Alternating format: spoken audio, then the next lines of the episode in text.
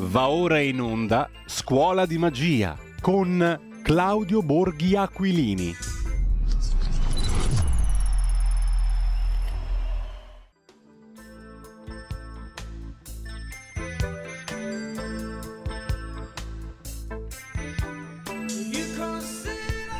Abbiamo appena salutato Antonio Maria Rinaldi e direi quindi in perfetta continuità apriamo una nuova puntata di Scuola di Magia con Claudio Borghi Aquilini, che saluto e che ringrazio. Buongiorno Claudio. Ah, buongiorno, vedo che mi avete scaldato il momento. Eh sì, sì, con... sì, abbiamo introdotto nella maniera migliore la Scuola di Magia.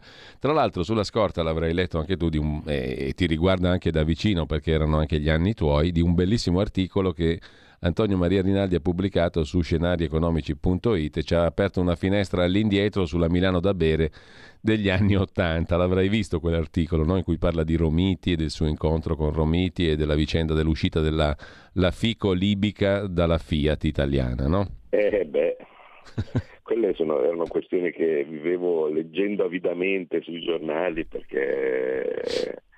Eh, insomma eh, avevo il sogno di andare a lavorare in borsa, quindi lui c'era, c'era già un po' prima di me, ma non perché è più vecchio, ecco, perché è semplicemente partito prima.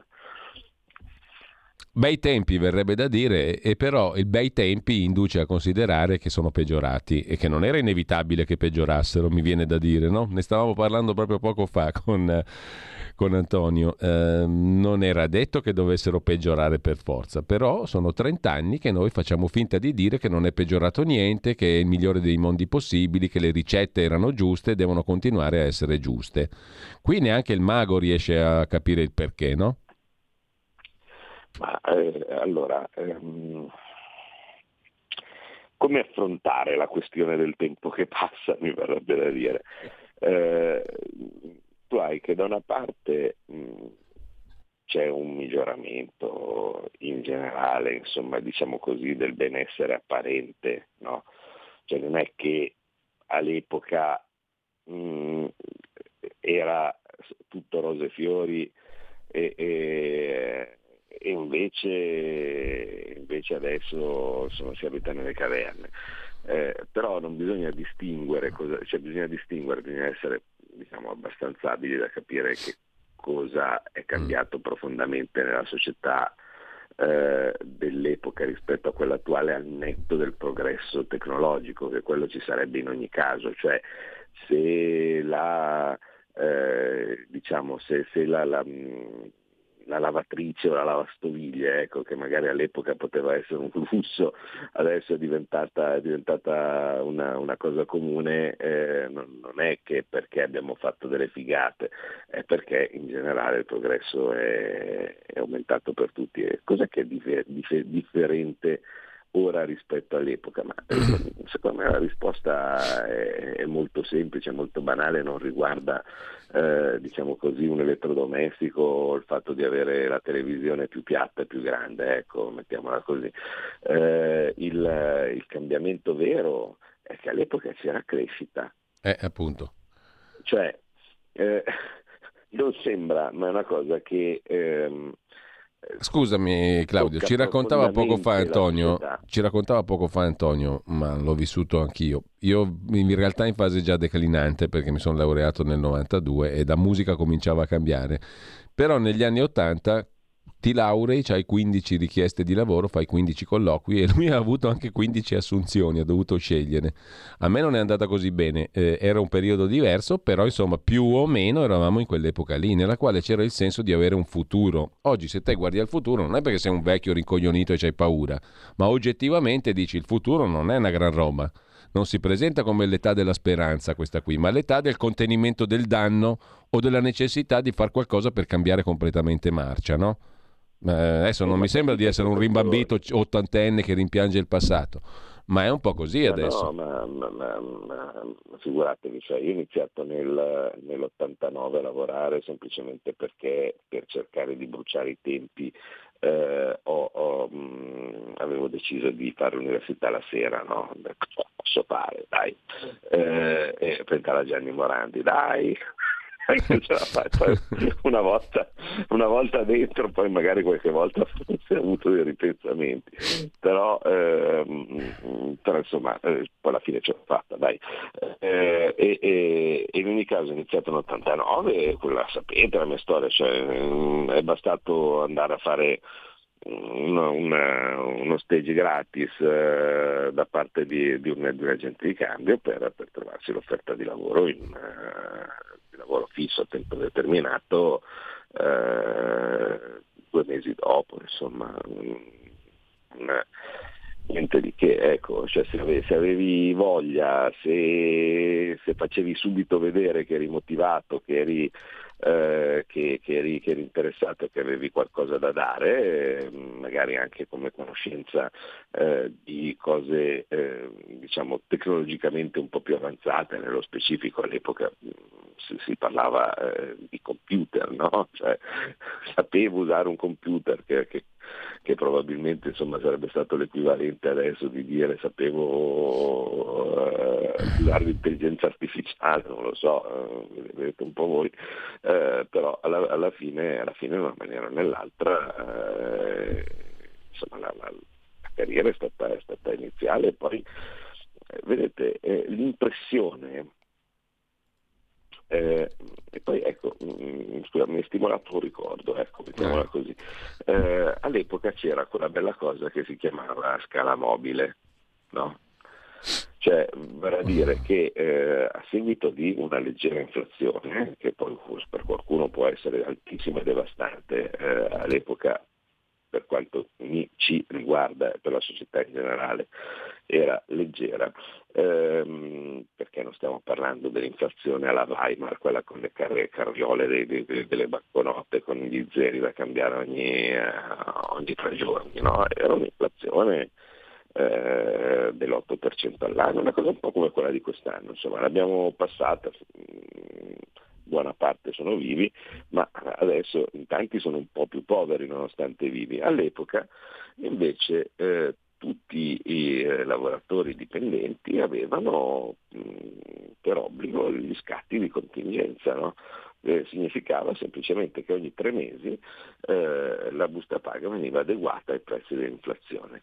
Oh, ma solo quello dava l'idea di progresso. Cioè, metti pure che il valore reale dello stipendio fosse lo stesso, no? Perché effettivamente recuperava l'inflazione, quindi ci compravi le stesse cose. Ma vedere quella cifra in fondo al cedolino, no?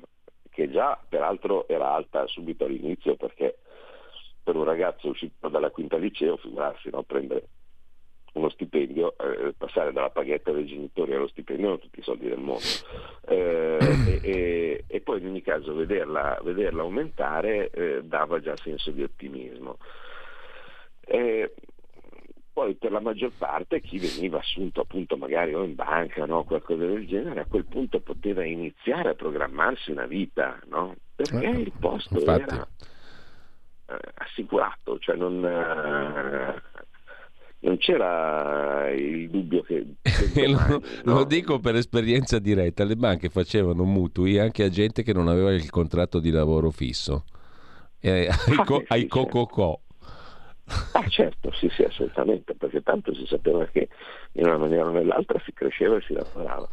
Eh, eh, eh, eh, però cosa è stato eh, diciamo il, il momento eh, in cui avevo cominciato a capire che c'erano delle avvisaglie che, che non andavano bene. Guarda, io me ne ricordo due di, di, di, di istanti che mi avevano fatto un attimo un attimo tornare, diciamo riflettere, no? Sì. E poi alla fine sono stati utili, perché per il tipo particolare di carriera che ho fatto io, che ovviamente è particolarissima, non era certo eh, quella generalizzata, no? Perché insomma l'ambiente della borsa e così via era un ambiente molto... non poteva essere certo preso come, come esempio eh, per, per il lavoro generico.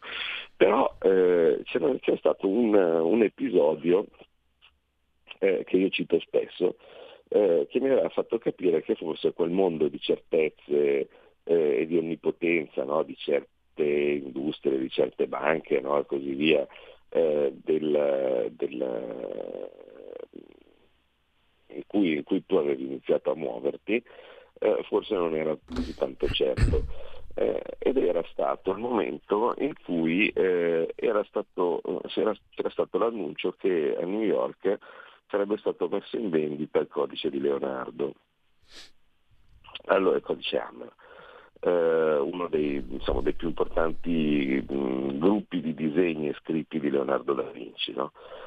E mi ricordo che all'epoca eh, il presidente della banca Cariplo, Cassa di Risparmio delle Province Lombarde, Lombarde, tale Mazzotta, se per qualcuno magari forse se lo ricorda, politico democristiano c'è... di lungo corso. Sì, sì, sì, sì, assolutamente sì. Eh, e ehm, praticamente eh, considerato tra i più svegli dell'epoca, eh, oltretutto mh, insomma, piccolino con gli occhiali, no? E così via, uno insomma bisogna stare attenti, ecco, perché era uno, era quello, era quello bravo, ecco, per intendersi. Eh, allora questo che era quello bravo, con la Cassa di Risparmio delle Province Lombarde, che era la banca fra le più potenti d'Italia e sicuramente la più potente qua di Milano, no? Che eh, faceva quello che voleva, dice ovviamente se lo assicurerà Milano, la città di Leonardo, l'Italia, no? E così via, state sereni, lo compriamo noi. Eh, e quindi con gran fanfara dei giornali dell'epoca parte con la valigia dei soldi. Era una roba fantastica, no? Vedere lui che partiva, no? E adesso non so cosa, cosa ci fosse nella valigia, ma eh, i, eh, gli articoli di giornale del, dell'epoca dicevano che partiva con la valigia dei soldi per andare a comprare eh, e portare, e portare a, a Milano eh, le, la, le cose di, le, il codice Hammer di Leonardo. E veniva data per certa, perché è ovvio, se si muove la banca, cioè, vuoi che la banca possa non comprare, cioè c'è questa curiosa illusione che le stamparsi proprio la banca e i soldi, no? Poi adesso poi abbiamo capito che era un po' diverso. Comunque il fatto sta, dice la banca e la Cariplo eh, prende e va e fa quello che vuole. E invece se l'è magnato qualcun maniera, altro, se l'è magnato qualcun altro lievemente differente, no? Perché in, in prima fila eh, mentre Mazzotta bello tranquillo, no? Con la sua mh, bella faccia col, col mezzo sorriso continuava a alzare la manina, in prima fila c'era uno con gli occhiali che continuava a alzarla anche lui la manina, con gli occhiali più spessi eh. di quelli di Mazzotta, un po' più spessi di quelli di Mazzotta, esatto, continuava a alzare il ditino, no? E allora uno dice no, ma probabilmente pensava, no? Non, non so se il democristiano lungo corso potesse pensare ma cazzo, ma eh, diciamo che qualsiasi cosa abbia pensato Mazzotta, pensarlo sì, sicura. Magari dirlo no, come diceva, mm, come diceva De Gasperi molto... dalla massoneria, pensarlo sì, dirlo no. Dirlo no, ecco, diciamo è molto probabile. Comunque eh, in buona sostanza eh, fra pensando ma cazzo, adesso vado oltre quello che quello che ci eravamo prefissati, tanto in ogni caso nessuno mi dice niente, continua a tirare su la manina, e dall'altra parte sempre con fare annoiato in prima fila l'omino con gli occhiali, no? Che continuava ad alzarla.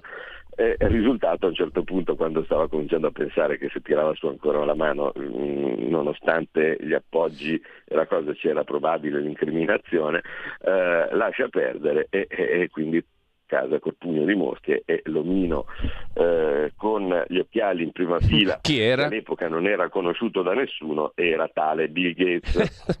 Hai capito che adesso ci vuole far mangiare le bistecche da laboratorio. Esatto, esatto, no? Intanto lui si comprava il, il codice di Leonardo, no? Adesso tutti mangiano bistecca sintetica, no? Perché va bene. Eh, ma eh, lei sì.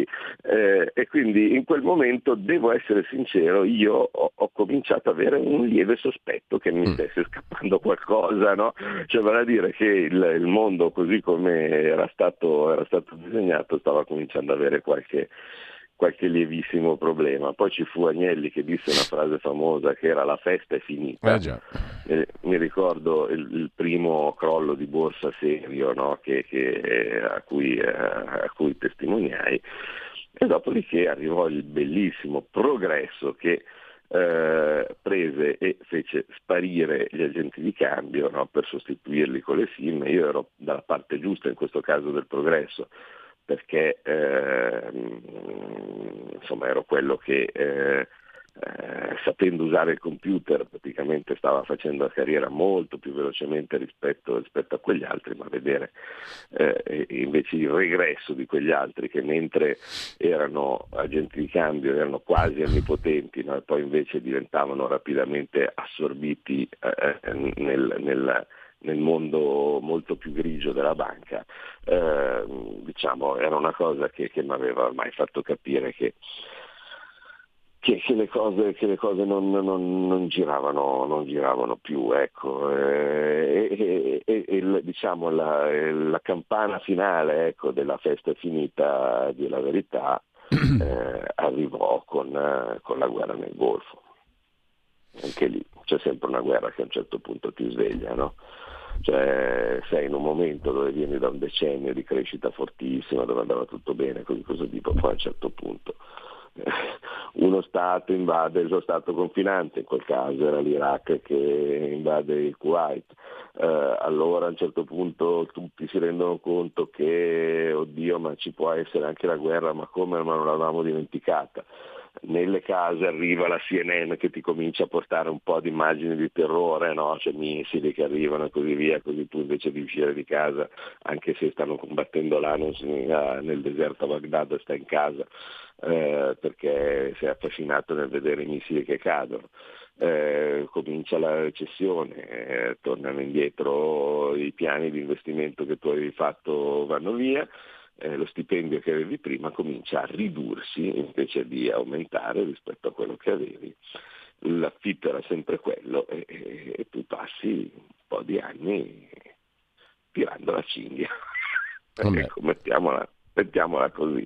Io all'epoca sono stato fortunato, nel senso che sono riuscito a prendere poi in ogni caso eh, una impiego molto remunerativo, anche se quel periodo mi ha insegnato ovviamente a non spendere tutto quello che avevo, ma a metterlo da parte, però eh, anche in quel caso lì eh, sono cose che hanno conseguenze nel, nel, diciamo, nel, nel, nella vita economica, perché se prima bene o male la certezza del tuo impiego ti consentiva di spendere tutto, eh, nel momento stesso in cui tu ragioni in un mondo incerto, allora non spendi, eh, ma non spendi significa perché metti da parte, eh, non spendi metti da parte, però significa anche che arrivano, ehm, arrivano meno soldi nel, nel, nell'economia in generale e, e quindi si comincia ad andare al di sotto delle proprie potenzialità, ecco, non al di sopra di come invece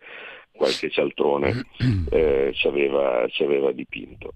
Eh, però il risultato è che in quel momento cambiava la società, cioè che da lì eh, quello che invece era un, una, una prosecuzione normale della, della, della vita, no? Eh, che vedeva eh, appunto un progresso costante, la tranquillità del posto di lavoro, quindi la, la serenità di farsi una famiglia, la possibilità di farsi tutti un mutuo per comprarsi, per comprarsi una casa senza, diciamo, che diventasse un incubo, no? Perché eh, oltretutto grazie all'inflazione tendenzialmente eh, si riduceva nel tempo, insomma, eh, grazie, diciamo, ai, agli scatti automatici, mettiamola così, di crescita eh, del, dello stipendio. Quando tu iniziavi da impiegato di, di quarta categoria eh, la tua rata pesava dieci e poi man mano che progredivi da impiegato di prima categoria dopo alcuni anni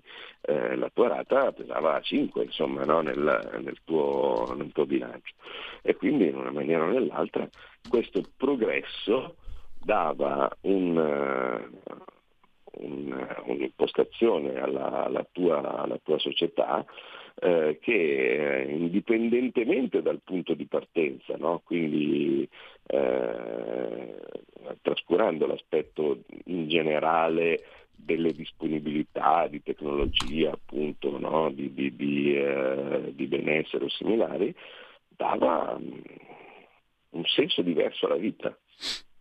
Eh, e, e non è poco, eh, perché alla fine, insomma, noi siamo qui per quello.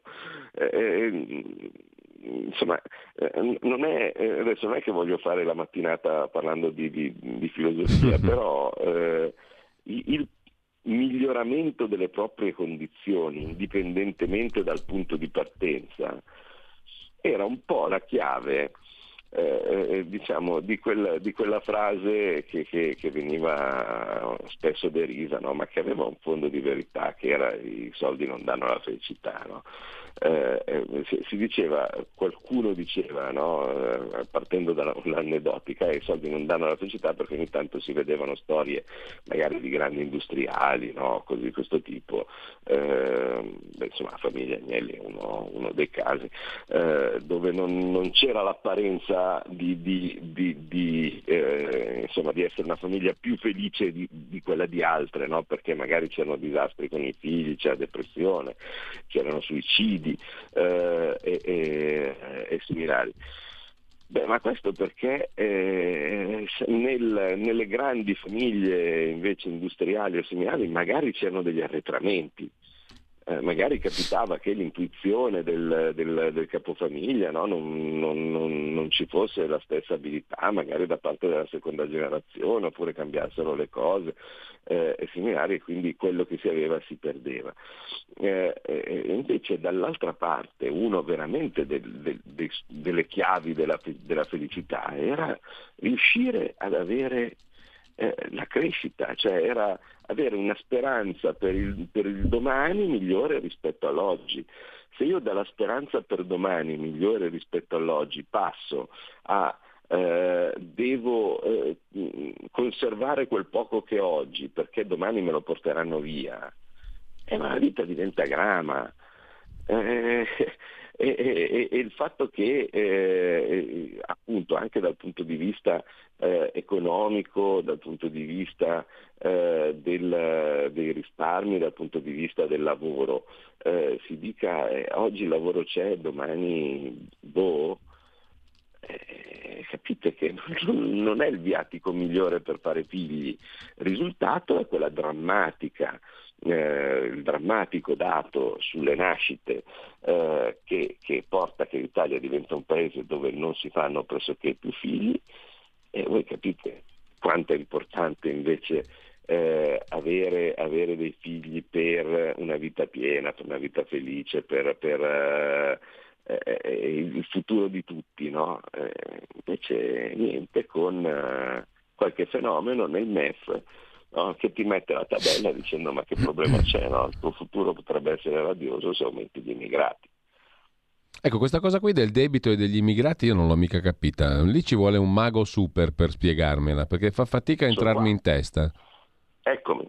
Eh. No, allora, no, quella lì la devo allora, proprio capire. E guarda, veramente io ne approfitto oggi, perché mi devi spiegare com'è che da qui al duemilasettanta, le previsioni al duemilasettanta mi hanno insegnato che non solo quelle del tempo ma anche quelle economiche sono qualcosa di fantasmatico per definizione, punto primo, ma vabbè, mettiamola per buona. Da qua a cinquanta anni, grosso modo, se, ci, se noi apriamo le porte agli immigrati facciamo un grandissimo affare col debito pubblico, se le chiudiamo andiamo a ramengo. Com'è che funziona sta roba qua da un punto di vista economico? L'altra sera c'era anche Veronica De Romani, sono una tua cara amica, eh, in, televisi- in televisione, che spiegava questa roba qua, sussiegosa davanti a un deputato leghista, mi sembra. Immagino la spiegazione De Romani. No, non c'era spiegazione, c'era un, un, un ips e dixit. Cioè, lo ha detto il D E F, lo ha detto il D E F di voi, ah, governo certo. di destra, voi governo di destra, lo scrivete voi, cos'è che volete rompere le scatole agli altri? L'avete allora, detto, l'avete detto voi che gli immigrati servono. Spezzare una, una, una piccola lancia in favore della De Romanis, che eh, ha una qualche ragione, mettiamola così, perché effettivamente quella roba lì era meglio non scriverla, ma Ma, ma non perché no, poi ho letto, scusami, io, già che ci sono, Claudio, no, perché la censuriamo, perché non no, vogliamo Claudio, dire Claudio, la verità. Claudio, poi già che ci sono la butto là, ma poi ti lascio lo spazio, però ho, ho sentito anche che quella roba lì l'ha messa una manina che più volte ha cercato di infilare cose nocive per il centrodestra dentro il D E F. È vero. Non lo so se è vero o falso, perché qua diventa no, tutta no, una narrazione fabulosa, no? Eh, tra l'altro guarda, adesso c'è... Posto che non ho parlato, non ho parlato con D E F, ma fai, dai la sospensione che ti racconto tutto. Benissimo, allora tra pochissimo. Tutte le domeniche, dalle otto alle dieci, la rassegna stampa del giorno e alcuni dei fatti principali della settimana che si è appena conclusa, con ospiti e telefonate in diretta. La domenica mattina, non perdere contatto con la realtà, su Radio Libertà, senza filtri né censure.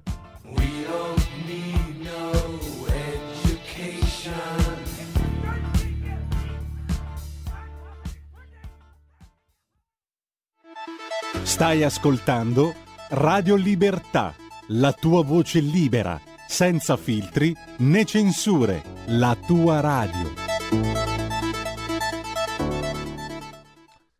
Intanto tra poco il presidente della provincia autonoma di Trento, Maurizio Fugatti, parlerà della cattura dell'orsa J J quattro, è avvenuto durante la notte. Infatti l'orsa aveva um, ucciso un, um, un runner, un cittadino che faceva jogging. Eh, Claudio, torniamo agli immigrati, al debito. Temavo che, temevo che dicessi che Fugatti... quando sei partito sono affugati a mani nude contro l'orso. l'orso talmente arrabbiato che probabilmente avrebbe anche potuto riuscirci, ecco. Okay, no, que- eh, quell'orsa lì dovrebbero farle un monumento perché ha consentito di parlare di lei invece che d'altro, ma comunque lasciamo perdere. Eh, sì, effettivamente, certo che vabbè, non, non allarghiamo il il discorso a cose al di fuori di questo, che mi sembra già abbastanza interessante. Allora, quella tabella lì, sì, eh, è uno che la mette, c'è uno evidentemente che la mette dentro ogni anno. Ma chi no? È il Franti di turno? E io devo, adesso infatti mi metto di puntiglio, no? E, e sapete che mi occupo di servizi segreti, metterò i servizi segreti a capire chi. Ah già, è vero, c'è anche però, il Copasir. Eh, Eh. Esatto, appunto. Eh, eh, no, ma se, se, secondo me senza bisogno di, di questa cosa, io mh, l'avevo trovata già, eh, cioè, mi sembra presente il giorno della marmotta, nel, nel governo giallo-verde del duemiladiciotto venne fuori con la stessa tabella, no? E dissero la stessa cosa. Eh, all'epoca io insomma eh, diedi la colpa a Tria mentalmente, diedi la colpa a Tria, no? Che non aveva sicuramente letto, perché il D E F tutti sanno che non serve a niente, mm, tra l'altro. E quindi molto banalmente non lo leggono, e oltretutto c'è eh, come dire eh, il, eh, il fatto che non è emendabile, no? E quindi anche in Parlamento non è che arriva io lo posso correggere, no? Quindi arriva dagli uffici del M E F e va bene perché gli uffici, no? Ecco, però il problema è che negli uffici del M E F c'è qualcuno che non ha mica capito come gira il mondo, eh, e, eh, ma, ma non perché i numeri o la realtà cambino con il governo pro tempore, perché quella roba lì è una puttanata. Ma è una puttanata, ehm, scusate il termine, il termine allegro, vi spiego subito perché. Mm, perché se uno volesse guardare dal punto di vista della, eh, della, della, come si chiama, della statistica irreale, no? Una delle robe che piacerebbero a Umberto Eco, eh, Um, sapete che non so, nel Pendolo di Foucault ci si dilettava uh, nel, nell'individuare tipo uh, branche inutili della scienza, no? uh, o impossibili o inutili o impossibili, uh, quindi nel, uh, come si chiama, nel, nelle branche inutili c'era l'avunculo gratulazione, cioè l'arte di salutare la zia, uh, piuttosto che in quelle impossibili c'era l'ippica azteca, Uh, la, non so, purtroppo uh, psicologia delle masse nel Sahara, uh, e, e, e robe di quel tipo lì. Ecco, noi possiamo inventare invece la statistica uh, impossibile, cioè cosa succederebbe se, ma eh, la condizione è impossibile. Eh, noi immaginiamo, eh, per, per capire cosa, cos'è il ragionamento baccato, no, nella testa di, di, di codesto eh, genio della statistica che mette dentro questa tabella, e che qualcuno però colpevolmente non legge. Il ma, Franti eh, del D E F. Conto che, eh? Il Franti del il fra- D E F. Il Franti del D E F, esatto. c'è, un, c'è un ragionamento piuttosto semplice, ehm, facciamolo al contrario. Immaginiamo che eh, a un certo punto eh, domani eh, passa l'angelo della morte e stermina metà della popolazione italiana, no? Quindi da sessanta milioni domani ci svegliamo e siamo trenta milioni. Il debito pubblico è lo stesso, no? Cioè non è che se domani diventiamo la metà il debito pubblico diminuisce, no? Il debito pubblico è lo stesso, piccolo problema. La ricchezza, che è molto più grande del debito pubblico, si ripartisce nella metà delle persone. Quindi noi in buona sostanza domani ci sveglieremo, oggi andiamo a dormire con un debito sulla testa di ciascuno, no? Posto che questo, questa, questa similitudine funzioni, di dieci, e una ricchezza nelle, nelle tasche di ciascuno, composta da case, composta dagli stessi titoli di Stato che, che costituiscono il debito pubblico, no? E eh, similari, eh, pari a eh, venti, no? Domani ci si sveglia eh, sterminati, ma quelli che sopravvivono hanno un debito pubblico di venti e una ricchezza di quaranta, perché ovviamente erediteranno La, la parte di ricchezza di, di, chi, di, chi, eh, di chi scompare. In quel mondo, dato che poi quello che produci, no, ovviamente è la metà, perché se è la metà, eh, il P I L è dato dalla somma dei consumi, eh, delle spese di tutti nell'anno, è evidente che il tuo rapporto debito-P I L sarà doppio. Se sei dimezzato, eh, il debito P I L è il doppio, perché il P I L è la metà e, e, e il debito è quello, è quello di prima. Cambia qualcosa? No, non cambia niente. Mm, cioè, il, il privato è più ricco, eh, il pubblico ha marcato più debito, ma ha marcato più debito perché? Perché in proporzione ha più risparmio privato. Non fallisce lo Stato, non, non, non succede assolutamente nulla, non cambia niente, no? Eh, tranne chi ci ha voluto mettere un parametro su queste cose. Diventeremo un po' come i giapponesi, no? Come proporzione eh, di, di, eh, di situazioni. I giapponesi, a, a parte questa abitudine che gli sto scoprendo di ogni tanto cercare di far fuori il primo ministro, direi che eh, non, non stanno malissimo. Simmetricamente, e qui arriviamo alla grande idea, no, del, del nostro genio, se noi domani schiettiamo le dita, no, e ci abbiamo qua, eh, invece, invece ci svegliamo, invece di essere in sessanta milioni, ci svegliamo in centoventi milioni, eh, nel suo mondo fantasioso questi centoventi milioni iniziano da domani a lavorare esattamente come quelli che ci sono già adesso oggi, no? E quindi il debito pubblico è quello che c'era prima. La popolazione è il doppio, lavorano tutti, perché tanto arrivano e c'è la fatina delle la fatina azzurra, no? Che dà a tutti esattamente lo stesso lavoro che in questo momento tutti noi abbiamo. È ovvio che il debito pubblico sul P I L si abbassa. Sì, ma devi dare delle dire... precondizioni che non sono così matematiche, così certe. Mi verrebbe a dire, ma grazie al cazzo, caro mio, è evidente che se io raddoppio, no, le, le, le persone, e per motivi che sono del tutto impossibili, tutti lavorano, no, esattamente come stanno lavorando adesso eh, tutte le persone in Italia, e certo il debito è quello lì, eh, il P I L aumenta e eh, tu sei a posto. Invece, invece che Claudio, benedetto, benedetto uomo, chi arriva viene mantenuto, chi arriva viene mantenuto, e il massimo che può fare, se per caso pensa davvero di lavorare, date le attuali condizioni, è togliere il lavoro a qualcuno facendolo a un prezzo più basso. E il P I L diminuisce, non aumenta in una situazione del genere. E quindi purtroppo abbiamo il fantasioso, e, e, che devo fare? Cioè come, come se veramente oggi io aggiungo persone, ma appunto, ma ottimo, cioè le persone tutte a lavorare. No, non sono tutte nelle, a ciondolare intorno alla stazione, in giro per strada, a squartare, a, a, a fare crimini o cose di questo tipo, perché guarda caso il tasso di disoccupazione è sufficientemente elevato anche per gli italiani. E ci sono un botto di italiani che non fanno un tubo dalla mattina alla sera e prendono il reddito di cittadinanza. Eh, in teoria dovrebbe essere abbastanza semplice da comprendere, no? Mi verrebbe da dire, eppure evidentemente così non è. Eh, va bene, glielo spiegheremo con calma una volta individuato il signor. Il signor... Certo, era molto meglio che non ci finisse dentro al D E F una roba del genere da parte di, no? ehm, di un governo di centrodestra, perché fornisce una facile accusa, l'avete detto voi. Ma certo. No? Che poi, vabbè, ma lascia il tempo che trova, ma l'avete detto voi, può, può avere una suggestione, diciamo così. Ma certo, certo. Il problema è, cioè, voi ve li ricordate, no? Poi eh, i miei interventi che avevo fatto, perché di solito l'intervento sul D E F in Parlamento lo faccio sempre io, no? Da...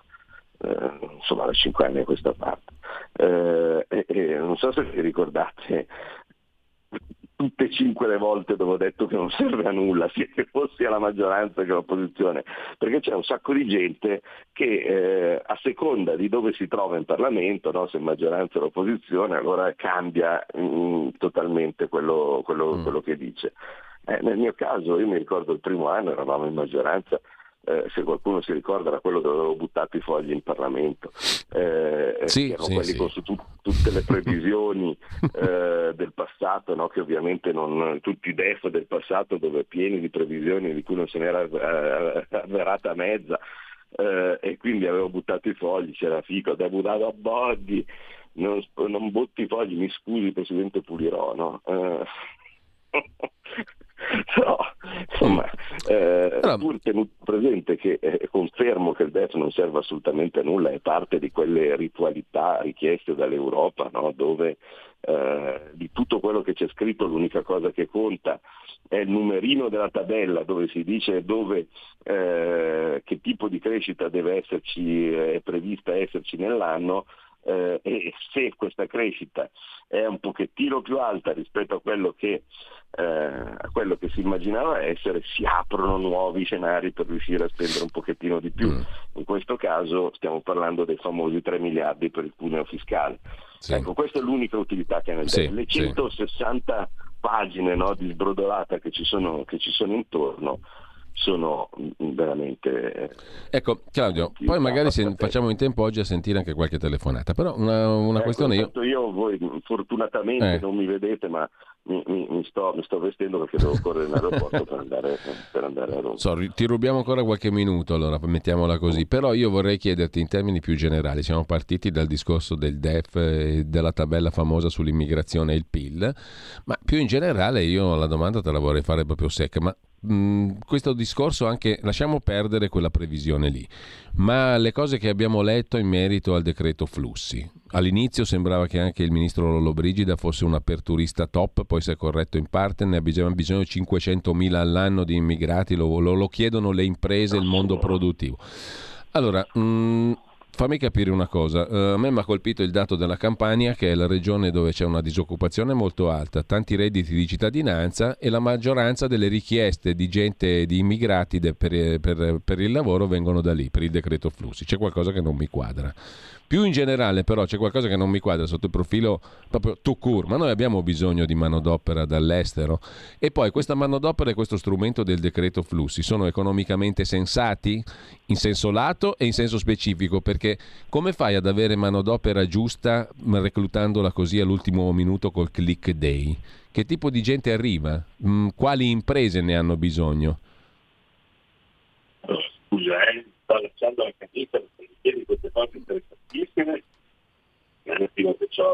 Aspetta che ti sentiamo un po' male.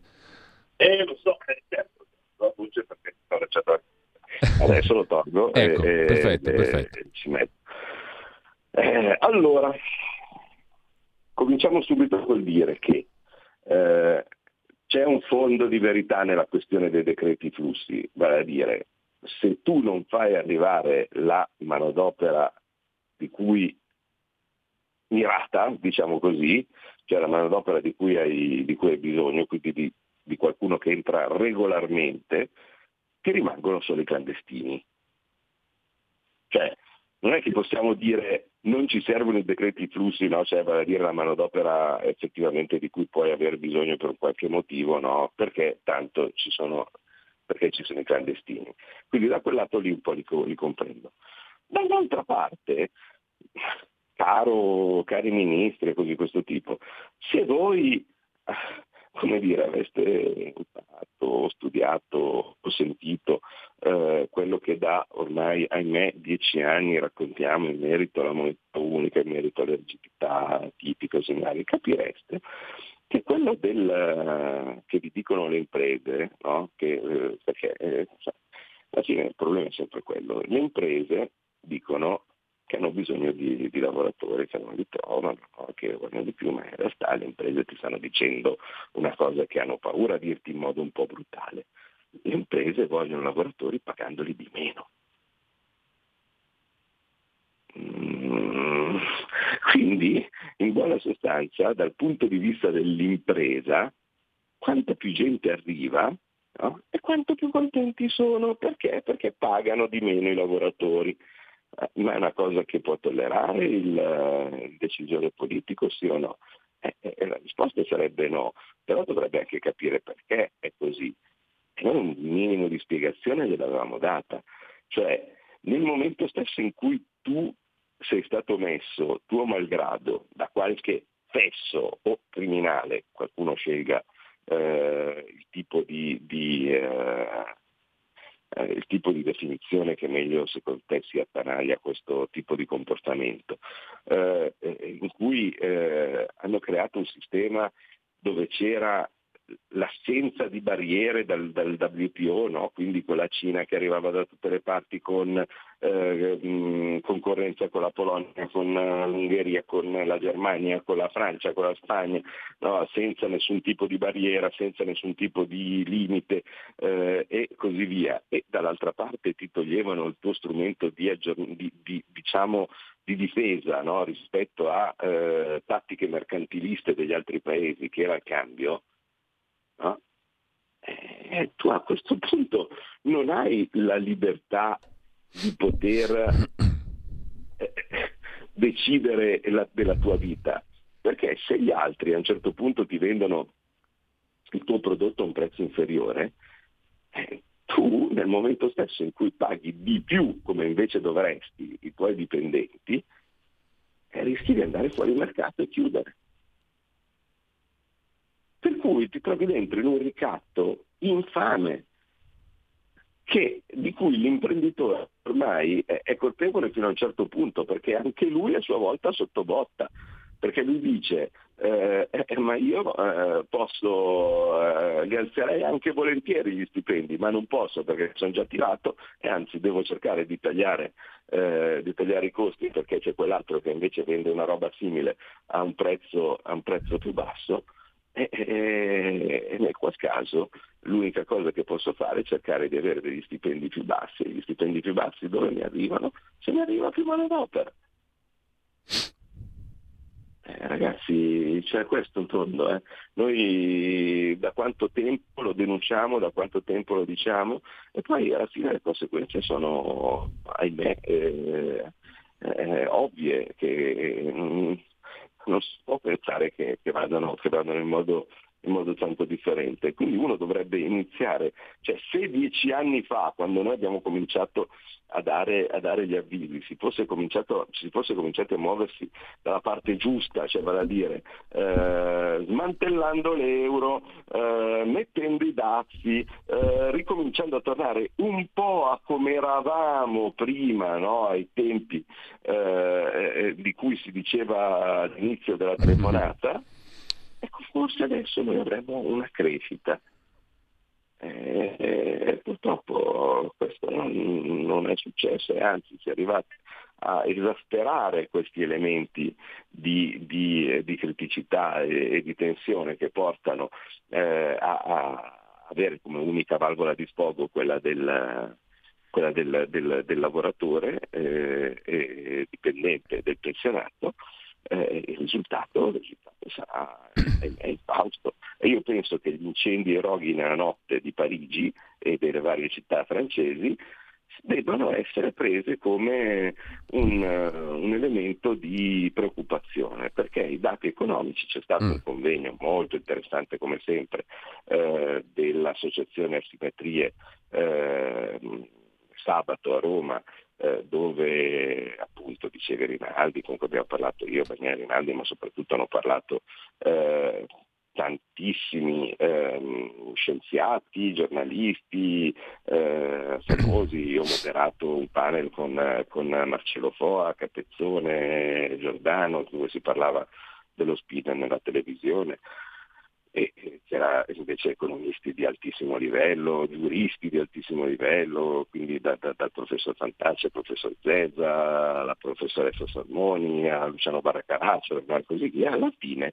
no? Eh, il, eh, il tipo di, di, eh, di, di impostazione eh, e l'analisi che aveva fatto soprattutto all'inizio Bagnai indicava in modo abbastanza chiaro che in questo mondo, perché alla fine eh, le regole sono simili per tutti, anche se per qualcuno sono più uguali degli altri, c'è uno che in questo momento sta credendo di essere chissà chi, ma in realtà sta finendo nel baratro a velocità abbastanza veloce, che è la Francia appunto. E si tirerà la corda e può essere che il casino verrà da loro. Ecco, però uno potrebbe dire alla fine lì però la riforma è passata, mh, proteste o non proteste. Eh, sì, certo, tiri la corda. Tiri la corda, no? Nel senso che in questo momento la Francia ha debito pubblico in aumento, debito privato in aumento, eh, il debito verso l'estero in aumento e, e, um, e si trova nella parte sbagliata del, della ruota. Ecco, noi abbiamo fatto eh, le nostre purghe, le abbiamo, le abbiamo già pagate, non è che stiamo andando meglio, ma semplicemente abbiamo già pagato. Non so se gli altri saranno tolleranti come siamo stati noi in passato. Eh.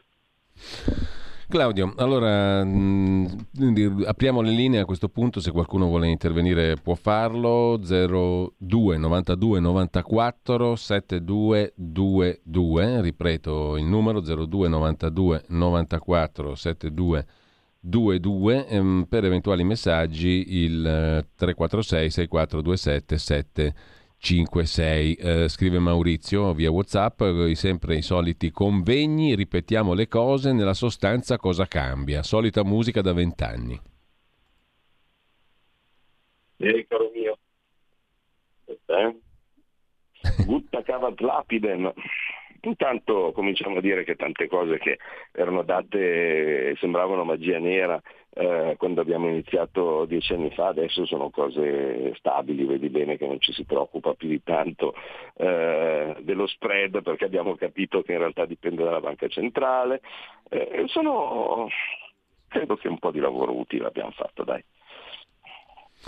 Mentre ehm, scrive ehm, ancora Gianni, poi ci si lamenta che il quaranta per cento della gente non va più a uh, votare, nessunissima risposta uh, dai parlamentari. Cosa serve il Parlamento?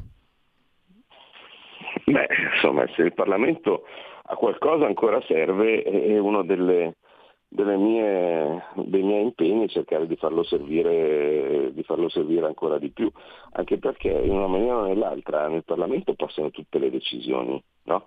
Eh, al momento eh, in realtà sono stati abilissimi a spostarle ad altri livelli, ma tutti gli spostamenti ad altri livelli, cioè che vadano nella direzione di più Europa, di più banca centrale, più qualsiasi cosa, in passato sono sempre stati approvati da un Parlamento abbastanza ignavo, eh?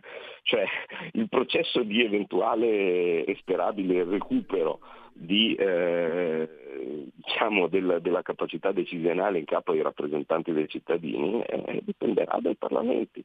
Eh, uno dei miei lavori, o forse in questo momento una della mia attività più, più utile, sta nel cercare eh, di far passare questo concetto che il destino è nelle nostre mani. Allora, una telefonata. Quando, quando, quando dal Parlamento siamo riusciti a bloccare il certificato di filiazione, io sono convinto che a tanti si sono aperti un po' di occhi dicendo ma allora si può fare. Una chiamata. Eh, sì. Pronto.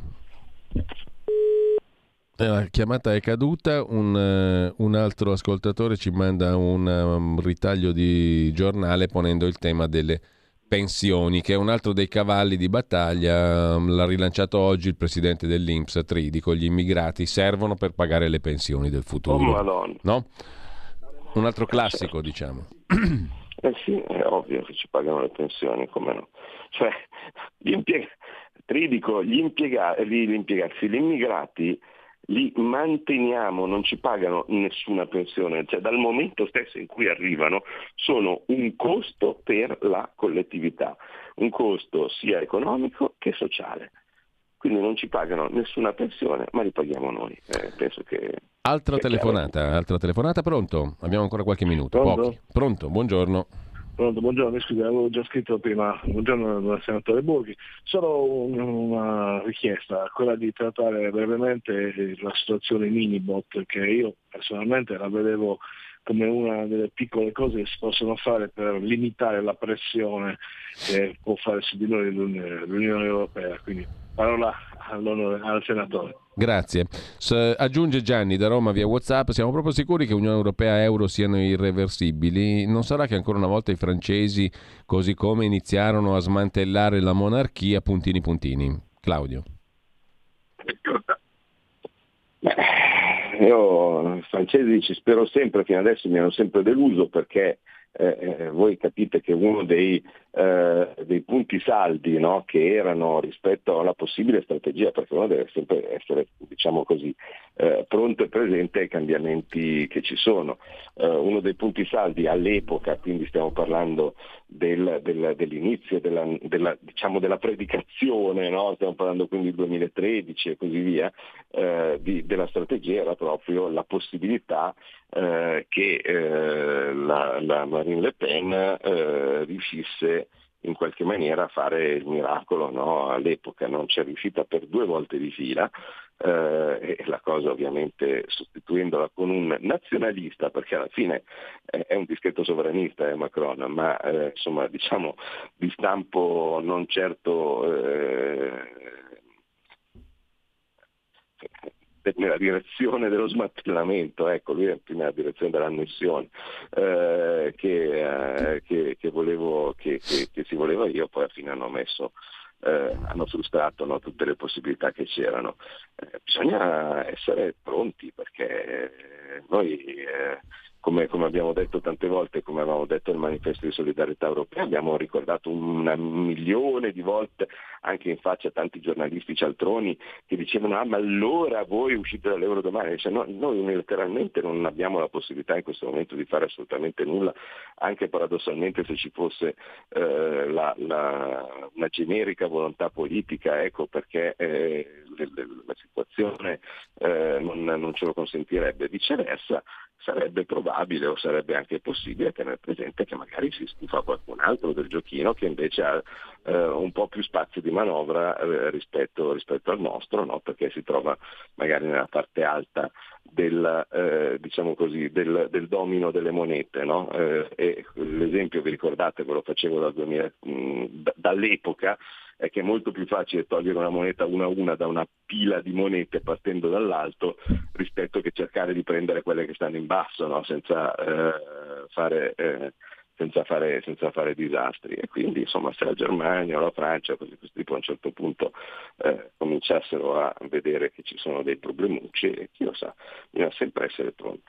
Allora, facciamo in tempo un minuto, l'ultima ah, per telefonata. Per quello che riguarda i minibot, scusate, ah, eh, sì, insomma, sì, per, sì. per quello che riguarda, riguarda l'ascoltatore, eh, beh, ma certo che sarebbe stata eh, una, una, cosa, una cosa buona e giusta se noi avessimo avuto i minibot invece dei crediti fiscali deliranti eh, del... del come si chiama lì, del, del super bonus, no? e, e, e similari, eh, a quest'ora... Eh, sarebbero in circolo e, e nessuno avrebbe avuto degli appigli per poter dire che eh, si stava andando verso la, la, una situazione insostenibile dal punto di vista dei conti, perché in ogni caso avrebbero convertito eh, un debito già eh, marcato, insomma, nei confronti del, dello Stato in una cosa circolante che avrebbe aiutato eh, di molto la definizione o, o l'economia, senza il piccolo problema del credito del superbonus che diventava eh, sì una stamperia di denaro che andava bene, peccato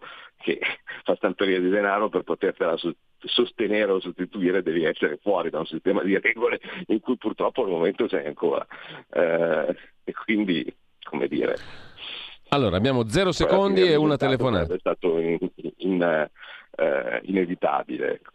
Meno dieci secondi e una telefonata. Pronto? Sì, pronto, sono Fabrizio di Sabbio Chiese. Allora, l'unica questione che mi ha veramente un po' deluso è l'atteggiamento tentennante della Meloni in Europa. Era partita bene con il blocco delle navi O N G, aveva detto chiaramente che quelle con bandiera straniera dovre- dovevano scaricare i migranti nei loro paesi di bandiera, e poi dopo averlo fatto con la Francia tutto si è chiuso lì, e sinceramente per noi elettori che con Salvini eravamo abituati ad avere un atteggiamento più fermo e più determinato, qui vediamo che invece la, cos- la situazione non si risolve. Allora, Fabrizio, dobbiamo chiudere. Un tweet per Claudio Borghi Aquilini. Sì, grazie, anch'io, perché devo chiudere, perché sennò poi perdo eh. tutti, tutti i mezzi di trasporto possibili. Eh, eh, eh, che, che, che, posso, che posso dire? Cioè, in questo momento Meloni ha un atteggiamento prudente, che significa se mi mette a far la matta eh, o a fare robe clamorose duro poco. Eh, dal mio punto di vista la cosa però non è fondata, perché in questo momento abbiamo una possibilità fortissima, diciamo ottima, cioè non, non c'è fisicamente opposizione, e normalmente sono delle situazioni, e anche il resto dell'Europa è tutto fuorché compatto. Eh, ci sono le elezioni del Parlamento europeo da, da, da qui un anno, quindi la Commissione uscente non, non ha particolari, particolari poteri, e io penso che si potrebbe anche usare di più. Ecco. Allora, grazie a Claudio Borghi Aquilini, una buona eh, giornata. Grazie Claudio, saluta tutti. Tra poco con voi Pierluigi Pellegrin, a stare all'ascolto per scoprire quanto interessante sarà Oltre la pagina. Avete ascoltato Scuola di magia.